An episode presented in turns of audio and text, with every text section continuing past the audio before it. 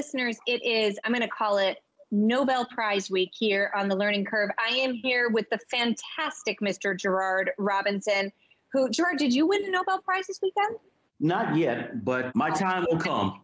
Next year. Yeah, I, I was thinking I might be next year. No, I'm really excited because you know who did? Probably you read that Joshua Angrist of the Massachusetts Institute of Technology, also known as MIT, has won the Nobel Prize in Economics for his research, which includes research on charter school effectiveness.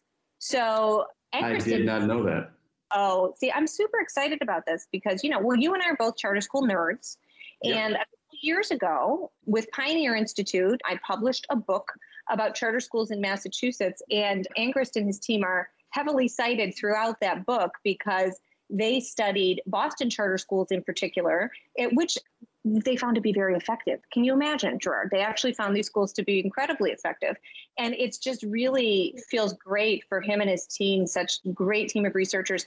For Angrist, who has, uh, you know, and his research goes far beyond charter schools, but his game is really like finding natural experiments charter schools are among them, right? They provide a randomized control trial right there without having to actually separate kids into groups because they separate themselves. And the whole idea being that you can compare kids who applied to charter school lotteries and did not get in and kids who applied to charter school lotteries and did get in and you've got a similarly motivated group hence natural experiment and um, I just have to share with you, Gerard, that I have memories of folks who don't like charter schools so much saying to me after reading my books or reading my papers, I don't know, this research that you cite, it can't be very high quality. And I'm thinking, well, okay, now now you've got a Nobel Prize winner, so how's that for high quality? So that's it's got to be on the learning curve. It is. Here we are. We're Prize Week, Gerard. So, what's on your? I, that's not even my story of the week, by the way. Just the intro because I'm so excited. What are you thinking? Well, you actually set me up well because my uh, article of the week is about economic education and K 12 education. Imagine that. See, I didn't even mean to. We didn't even plan it. So, my story is from Michelle Fox, and she is with CNBC, and it's from October 11th. And the title is To Raise Successful Children, Teach Them About Economics, Education Experts Say. So, I grew up in a home where we did not talk a lot about money, whether it was personal finance or whether it was how to save, how to use a credit card. We just did not do so. Mm-hmm. And come to find out, I'm not radically different from a lot of families today. And so the author basically said, listen, if we expect for our children to become responsible handlers of power, which includes personal finance and economics, guess what? They should learn something about economics. And she reminds us that if we don't think we have an economics problem or a personal finance problem, just take a look hmm. at student loan debt, you know, which is yeah. 1.6 trillion. Take a look at credit card debt. And so in previous, you know, several years, in fact, states have actually made a push to try and talk a lot about financial literacy. And that led to April becoming Financial Literacy Month. Well, we're proud to find out that October this month marked the first ever National Economic Education Month. And this is something that's been supported by Nan Morrison, who is the president and CEO of the Council of Economic Education. And she's a member of CNBC's Invest in Financial Wellness Council. And what she said is that people have to start paying attention to how to look at societal issues through the lens of economics, whether that's looking at COVID, whether it's looking at finance, or even education how we fund it, that economics matters a lot. Well, in order for that to take place, we had to take a look and really prove to people that economics was something we need to study because if you look at our families, we have challenges. For example, the author identified that various industry research found that get this, two or three families lack any type of emergency savings. 78% of families live paycheck to paycheck, and three in five adults do not maintain a monthly budget. And when they did a deeper dive, they found out that many families, for a host of cultural and social reasons, not just economics, do not talk about finance. And so there is a professor at George Washington University. Her name is Anna Marie Lusardi, and she's a professor of business. She's also the founder and academic director of the school's Global Financial Literacy Excellence Center. And she said, you know, students come to my class, they don't even know how credit cards work, and many of them have no idea how student loans work. So, with the push to make October Economic Month, the goal is to make sure that A, families have conversations about how to make decisions about money in their homes. Teachers can now invite business community leaders to share with their students decision making processes. And for those who are listening, if you want to go to council for econed.org, you can actually find resources for K 12 education programs and others. I think this is important because for all the reasons we say. But here's what I found really interesting. So they actually conducted a survey, and again, this is the Council for Economic Education. And in 2020, they identified that 21 states require high school students to take a course in personal finance. 25 states require high school students to take a course in economics, five do not. And only five states still do not include personal finance in their studies. So, given the fact that you and I share some states in common, in Michigan, you'll be proud to know that of the six categories they have in place, everything from standards to implementation, Michigan has five of the six boxes checked. Yes, Michigan. In All right. My home state of Virginia, we have four of the six boxes checked, and I'm glad of that. But for Massachusetts, the state that is home to this, uh, they actually have fewer than we would think for a state that leads so many things. So, economics, Nobel Prize winner, economics. We now have an economic education month.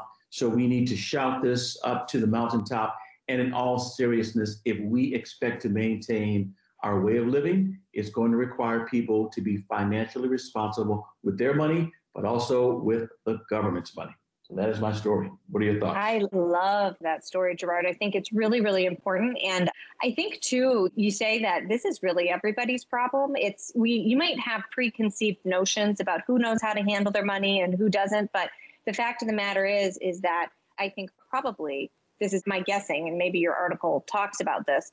I would assume that in this country, probably the people with the lowest incomes know more about what's coming in and what's going out than those who are in the middle class, able to be in some sort of debt, have credit cards, things like that. And that's where we as Americans are really undereducated. And quite frankly, it's sort of like a luxury to be able to be that irresponsible, but it gets us in, in a lot of trouble. And just like you said, I did not grow up in a home where we talked about this. And I can remember going to college and being bombarded with credit card offers and just sort of thinking it was free money. it wasn't until I had to go to my parents and say, "Oh yeah, I have this bill," and they were like, and you know, it wasn't like they were going to pay for me either. I had to learn that hard lesson.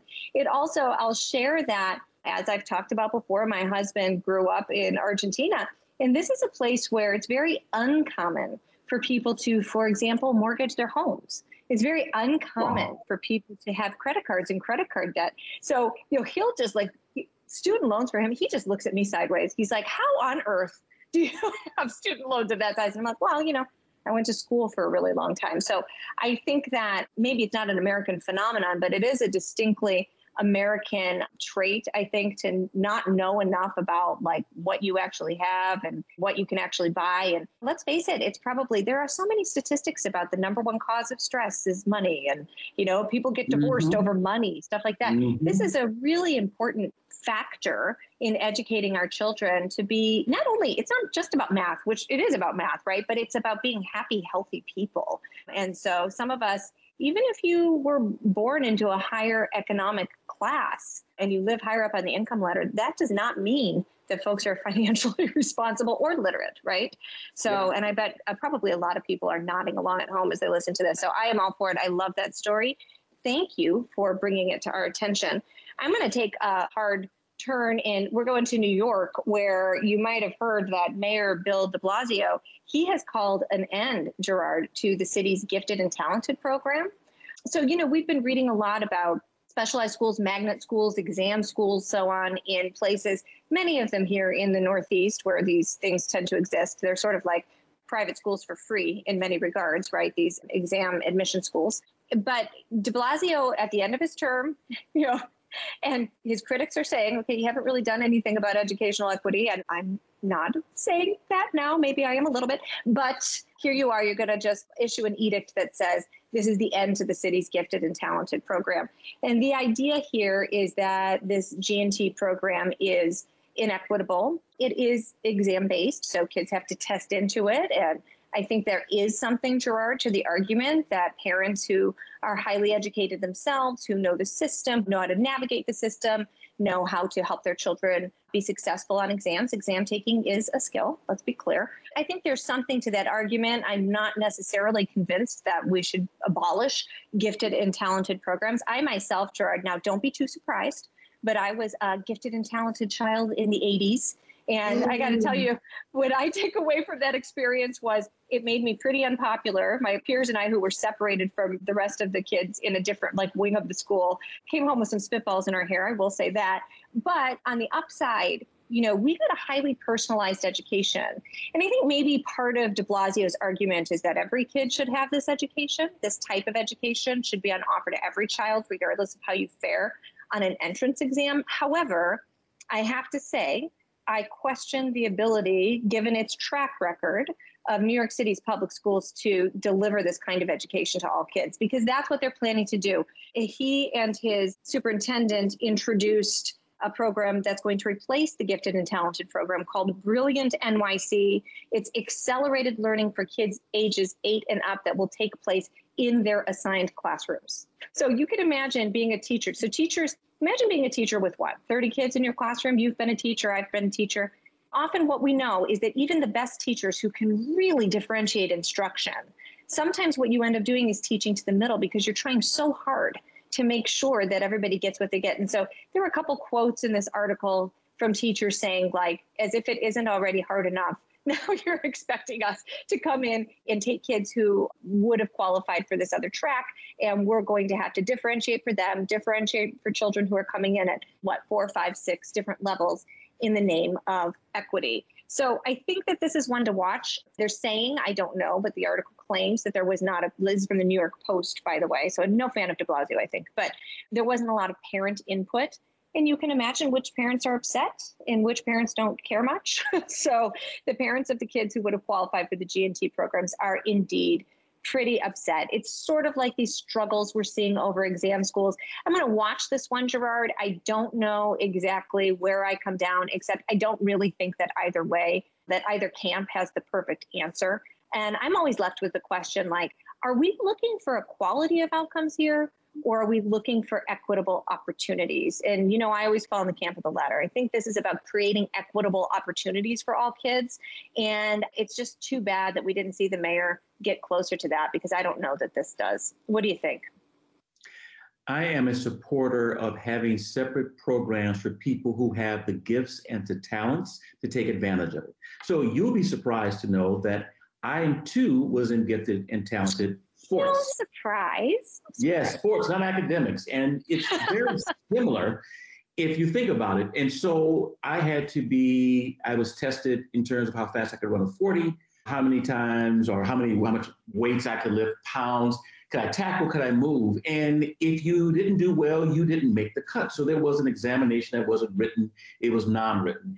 And if you were gifted and talented, you found yourself playing the skill level sports that you needed to if we treated college football and the entrance into becoming a pro athlete at a division one school the same way we did gifted and talented the schools that currently make up the top 50 programs would look radically different. Why? Because taking someone who is gifted and talented let's say in stem and someone who is gifted and talented in let's say the 40 yard dash and then putting them in very different settings where gifted and talented means something different to different people, yeah. it will be a train wreck.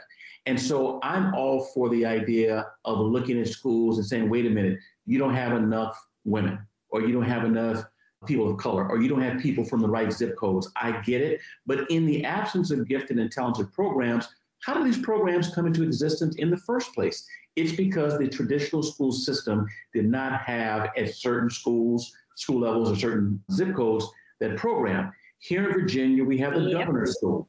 And we created governor schools back in the 1970s in part so that the public school system said, you know what, we've got a group of students who are advanced and who should come together during the summer or in a year round program or other programs in order to provide them with what? Options. Same thing we say about other programs. So I think trying to abolish the program will never get you to equity. What it will do will be an equity of outrage, either from yeah. the parents yeah. whose school closed or for the children like me who my parents would say, hey, let's put Gerard in this program. It would have been a disaster for me. They would have been upset. And then the parents, like my wife's parents, who would surely would qualify for gifted and talented, they would have been equally upset. You took the class from her and you gave it to Gerard, and Gerard can't handle it. So I just think this is just more unnecessary social engineering, moving in the wrong direction. And in an environment now where families are already riled up, take families at Thomas Jefferson High School in Northern Virginia, top rated public school in the country, where they removed an exam to get in in order to try to what I call color code classrooms Mm-hmm. It's not going over well. So I'm not a fan of abolishing it. If we want to deal with equity, and I agree with you, test taking is something you can learn as a skill. I also don't think that some of these tests are totally racially biased as much as culturally biased, given the fact you have people of color who are in them, and they're not just Asians. And not no, all Asians right. and, and creating them too. programs. Yeah. yeah. so yeah. there I am. Yeah, yeah, I think we're probably pretty close to the same page. And you know, something that you were teetering upon there is here's an idea: quit redlining kids in schools. make your public schools distinct from one another, offer distinct things to the kids that need them, and let parents have an option, right? And that's something that, of course, we don't think. De Blasio is going to go out with a bang. We will see if this program, this new what did I say it was called? The Brilliant program, the Brilliant NYC. We'll see how brilliant it turns out to be according to the parents of New York City. Some of them will flee for private schools, no doubt, if they can afford to, as has been the case.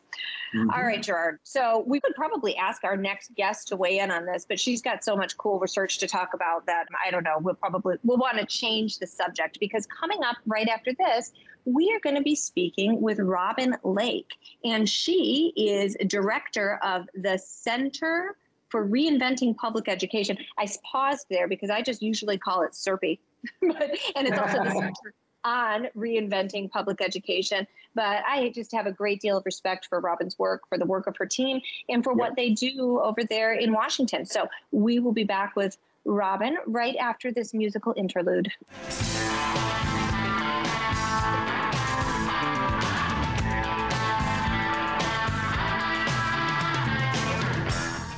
Listeners, we're back with Robin Lake. She is the director of the Center on Reinventing Public Education, otherwise known as CRPE, a nonpartisan research and policy analysis organization developing transformative, evidence based solutions for K 12 public education. Her research focuses on U.S. public school system reforms, including public school choice and charter schools, innovation and scale, portfolio management, and effective state and local public oversight practices. Lake has authored numerous studies and provided expert testimony and technical assistance on charter schools, district charter collaborations, and urban school reform.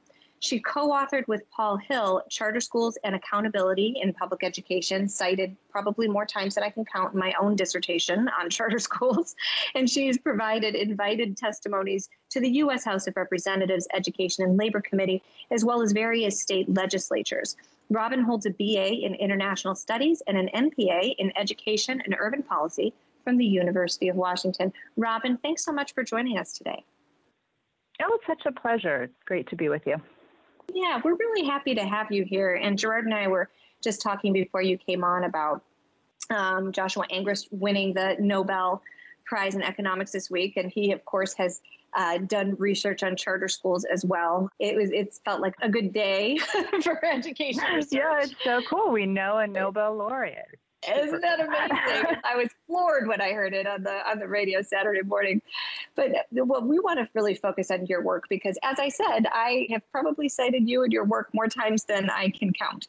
But your That's title right. is director of the Center on Reinventing Public Education, and I will say, as somebody who reads your work and uses your work, that it's you are known for rigorous and balanced research, which which isn't always the case, no matter what discipline we're talking about. So, can you describe the type of research that you do at CRPE? And I'm really interested in how the work has evolved over time because you've you've seen a lot of changes just in the past decade, I would assume. yes, we have. I'm an odd duck because I've been at the center for nearly 30 years, which is pretty crazy. But so you started really when like five. yeah, five years old. It was amazing. Um, learned how to read at the center. No, I met Paul Hill, our founder, and Paul handed me a manuscript for a book he was writing called Reinventing Public Education. And the premise was really that Paul had been studying through the RAND Corporation, where he'd been previously effective schools, and especially schools that were effective in accelerating and meeting the needs of, of all kids from all backgrounds. And there was some emerging research during the 80s around what makes for effective schools coherency, internal accountability, clarity about the, the type of graduate, a distinctiveness, a sense of purpose, all those things, right? That anybody who's researched schools knows. But our question, Paul's question at the time was, okay, well, you can always point to some of those schools in a given community, but usually it's only one or two. How could we make it all? What would it take? And Paul had been studying systems and policies for a long time, and he was really acutely aware that there were those kinds of policies that got in the way that didn't hmm. allow those kinds of schools to scale and replicate. And so the purpose of the center was really how do we reinvent those systems so all schools can be effective? And it took us immediately to questions around choice. If schools are distinctive, families need to choose among them autonomy, staffing, funding, accountability. How does that work if all schools have different purposes? And then we started working toward this idea called portfolio systems, which school systems that had a bunch of distinctive schools but really managed for equity and performance. So it's been an amazing 20, 30 years of, of working along those lines. And you asked about how things have evolved. Well, a few years ago, about five, for our 25th anniversary, I had taken over as director of the center, and I was thinking, the world has changed since the 80s a lot. You know, future of work is changing. The need for school systems and schools to think about change and resiliency um, really trying to figure out how to maximize the opportunities and pathways for individual kids and look outside the boundaries of the school building. Those are not things that we originally contemplated, but seemed really, really important for us to start thinking about deeply. So we, we started sketching out ideas along those lines for our 25th and then boom, the pandemic hit. Yeah. And all of the worries that we had had about rigidities and lack of ability to meet individual needs were just showcased right in front of us. So we tried to document a lot of that, and luckily we kind of jumped on some data and have been a pretty central resource for how, how school systems are responding or not to different needs. And you know, now we, we've got to turn back to well, what does this all mean going forward. That's that's the work over the next five to ten years. How do we rebuild in a way that meets the promise of this generation of kids, but more importantly, meets the promise of the next generation? Not an easy question.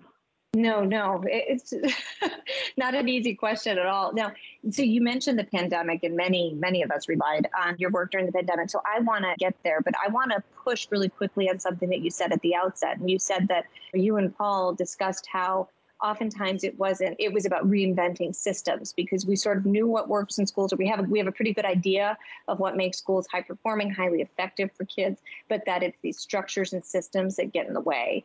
And so that sounds to me like the desired impact of education research is to reinvent those systems, as you would put it, change those systems so that we've got equitable opportunities for kids and kids can find, families can find places that they will flourish within the public system, right? And that can involve all, all different sorts of choice, which we talk about a lot here.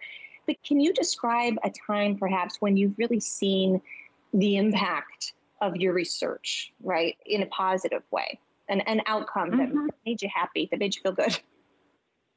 Sure, sure. Yeah, I mean, you know, to your point, you know, we have a little tagline that I think was Paul's originally that public education is a goal, not a particular set of institutions. And so we're happiest when we have had impact in terms of reframing a question so it can be addressed in a totally different way, helping people challenge assumptions and, and say, why not?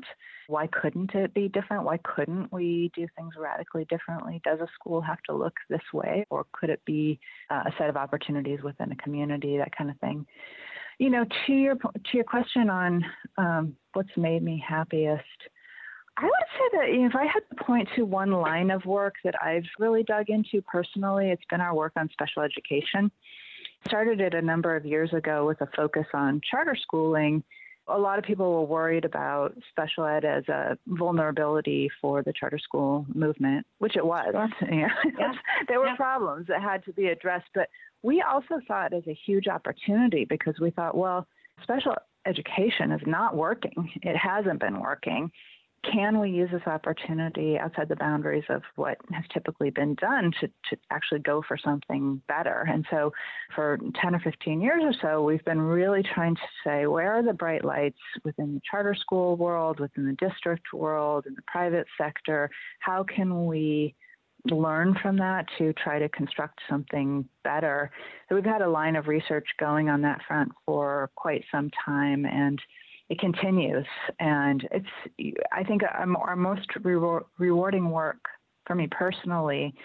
And it takes me right again to the core question that we we've been grappling with for the last five years or so.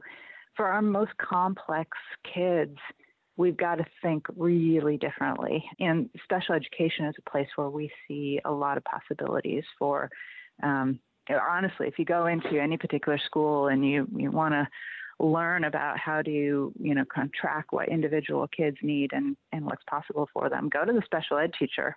She's got ideas absolutely. Yeah no, it's a really important line of research, and I think shining a light on. And you, you, at the outset, you said especially, and we knew that there were problems in some charter schools, right? And so shining a light on that, and really talking about how to how to tailor education to meet the needs of individual students, I think, is informative for all systems.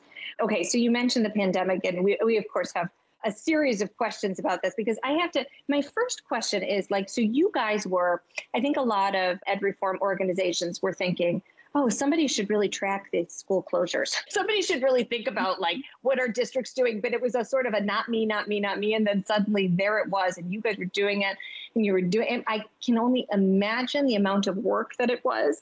But can you describe to us what it was like to pivot that hard in that moment in March? I guess 2020 when it all sort of came crashing down. And, and like, how did you go about it? What did you learn from tracking school closures throughout the pandemic? yeah, it's been a wild ride.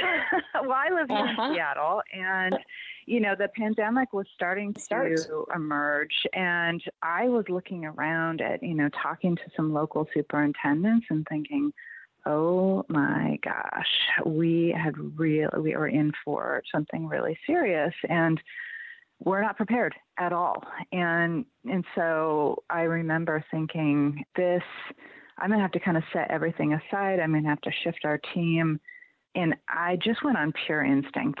I just had to trust my gut and kind of trust what I had learned over the past few decades about system response and system abilities and inabilities. And I'm I'm also a warrior, so that probably helped. I thought this could go very very badly, and we were all at one start, you know, pulling information together. And as a researcher, it's t- it was a really tough moment, right? Because there was not anything close to perfect information. What we did was we thought, well, where can we get something? Something's got to be better than nothing.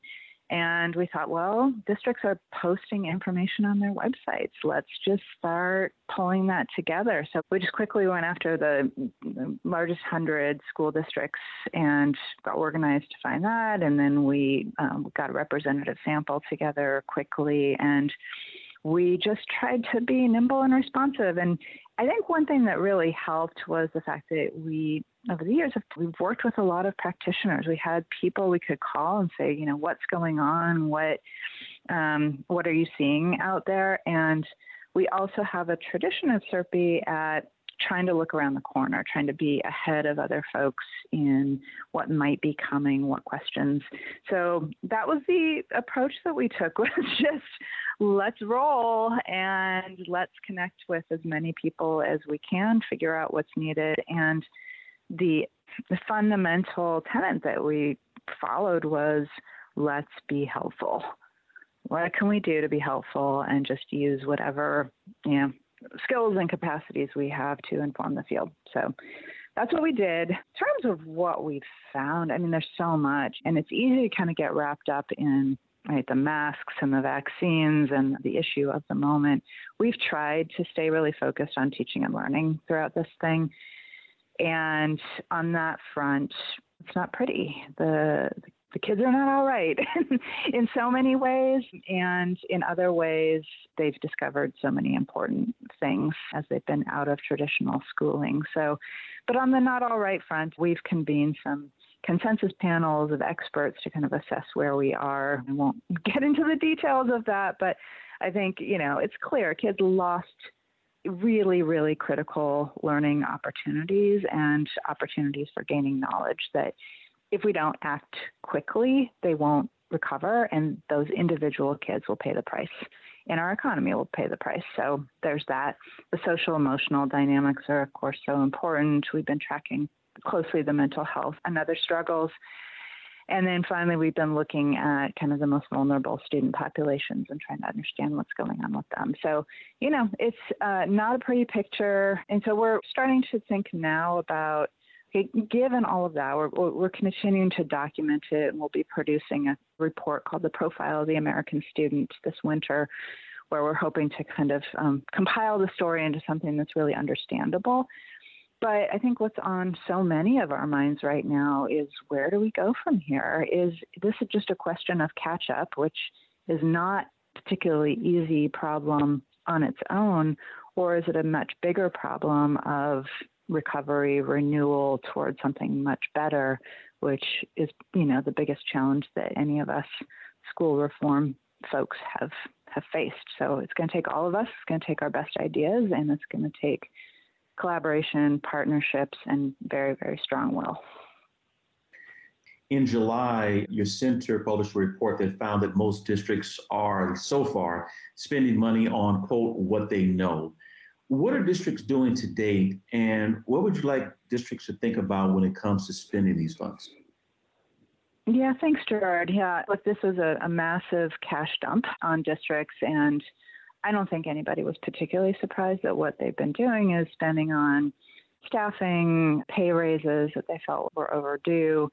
Just talked to a reporter who had dug into some data and found that there were massive expenditures on, on things like sports fields and things that probably were shovel ready, right? Districts had plans, maybe somebody, a coach or somebody had been lobbying for this thing for a long time, and uh, all of a sudden it was available. So, you know, that's all what it is. Not sustainable, right? And it's not the stuff that's going to um, get a kid who uh, has two more years to graduate and just lost six months of critical math time into the college of their choice. That's not going to cut it. What I advise districts to do is um, really get clear about priorities. And I'm not opposed to sports, right? but, you know, let's get our ducks in order first and make sure that every kid is on the path to college and career readiness before we talk about some of those extras.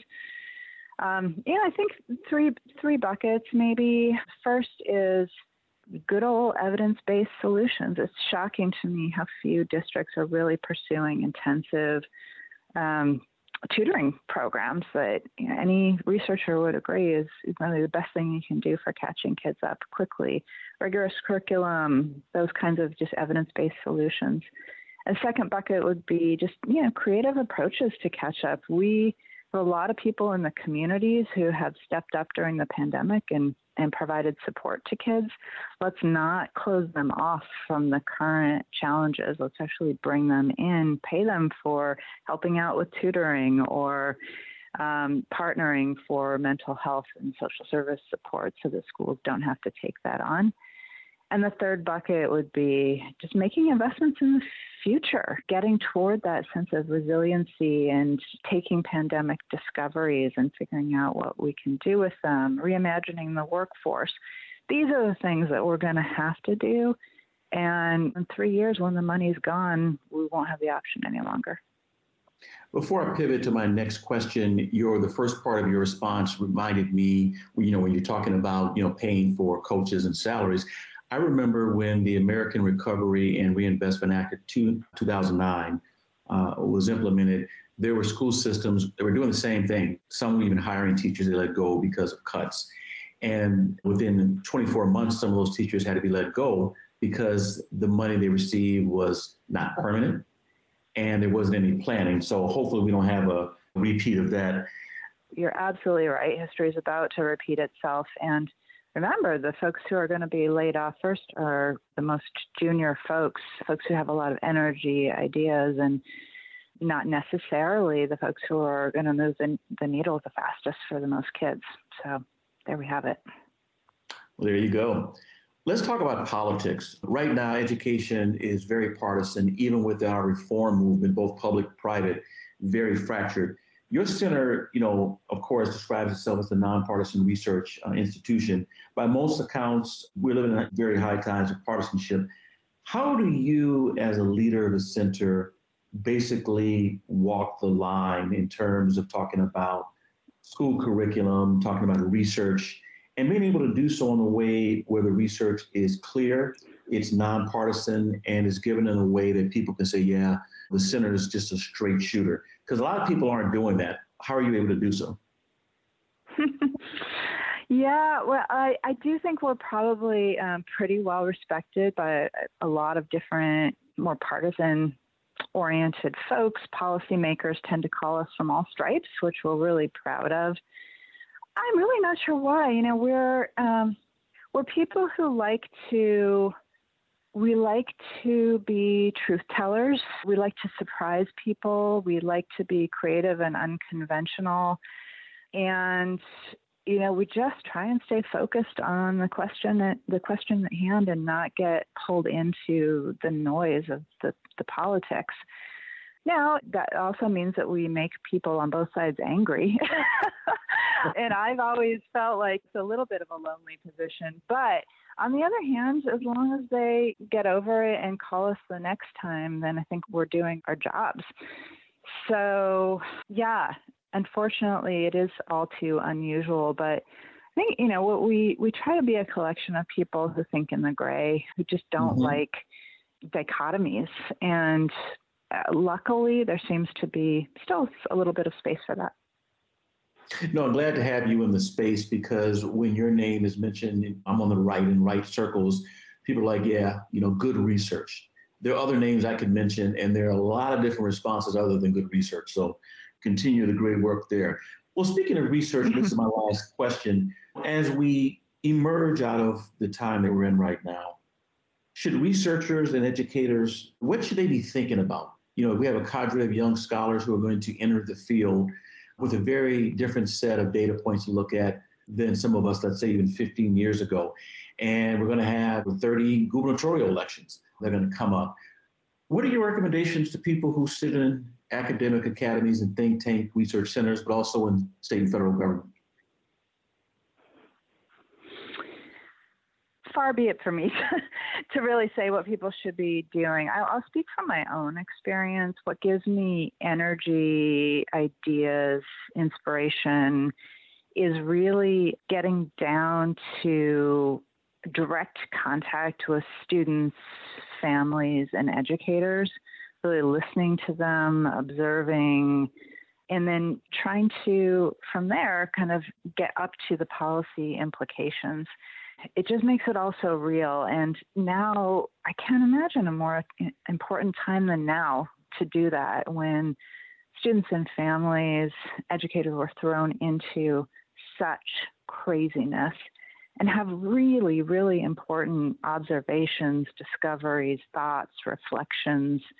They have things to say. Let's listen to them. So, the, some of the most rewarding research that we're doing right now is interviewing people who have participated in pandemic learning pods, who, you know, mm. just when they were out of the traditional system, what did they create? What did they, you know, discover? And it's amazing to hear educators talk about their experience because they'll say, This is the reason I got into teaching. This kind of mm. relationship based, really, you know, customizing for kids.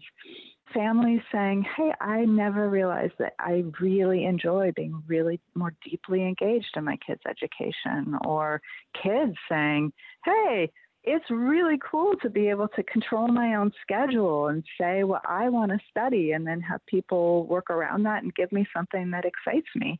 So there's just so much rich soup there, so much rich, rich soup, and so much to contemplate about the systems that we've built and, and kind of ask ourselves why. And then it's serious. It's also equally important to to listen about, you know, how how should we be defining success as we move forward and how would we know that we're getting there? I don't think we've grappled with that kind of question. So I don't know if that's helpful. That's where my head is. Shame on us if we don't take this moment to reflect, you know? I like that word because when we often discuss education, we think of R, which is resources, and that's important. Another R is results. But yeah, let's just take time to reflect you know, when I heard you say that teachers, you know, were excited about what they were doing and said, this is in fact is why I, I entered the profession. And Cara had an earlier question for you, but also in your background, you worked in charters. Minnesota and California were the first two states with a charter law, and both of those laws were created in part to give educators a chance to practice uh, their craft, their profession in unique ways. And so we can come out of this either crying or crying from excitement. And so hopefully it's the latter. yeah, I love that. I love that.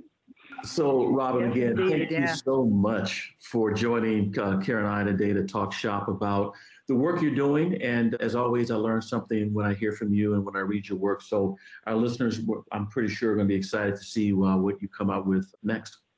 Thank you so much. Yeah, it, it was a really fun conversation. And I'll say that the Pioneer Institute I, I, ran into when I was visiting Massachusetts, and there were 12 charter school laws based uh, back in, I don't know, 1992 or something. So mm-hmm. y'all have been on my radar for a very long time and really respect your work. Thank you. Thanks so much, Robin.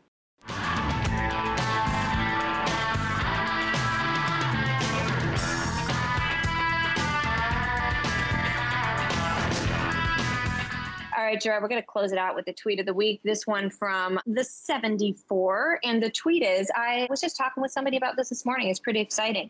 Researchers at Harvard Center for Education Policy Research at NWEA and the Calder Center will partner with a consortium of districts across the United States to provide timely information about tutoring, after school programs, and other interventions. Timely, yes. I love that they're going to do this. This is these are some real heavy hitters here in the area of educational research. So figuring out by having this consortium of districts come together whether or not these tutoring programs, interventions, m- many of which I'm sure will be funded with relief money if districts would actually decide to do that. Maybe some of them have.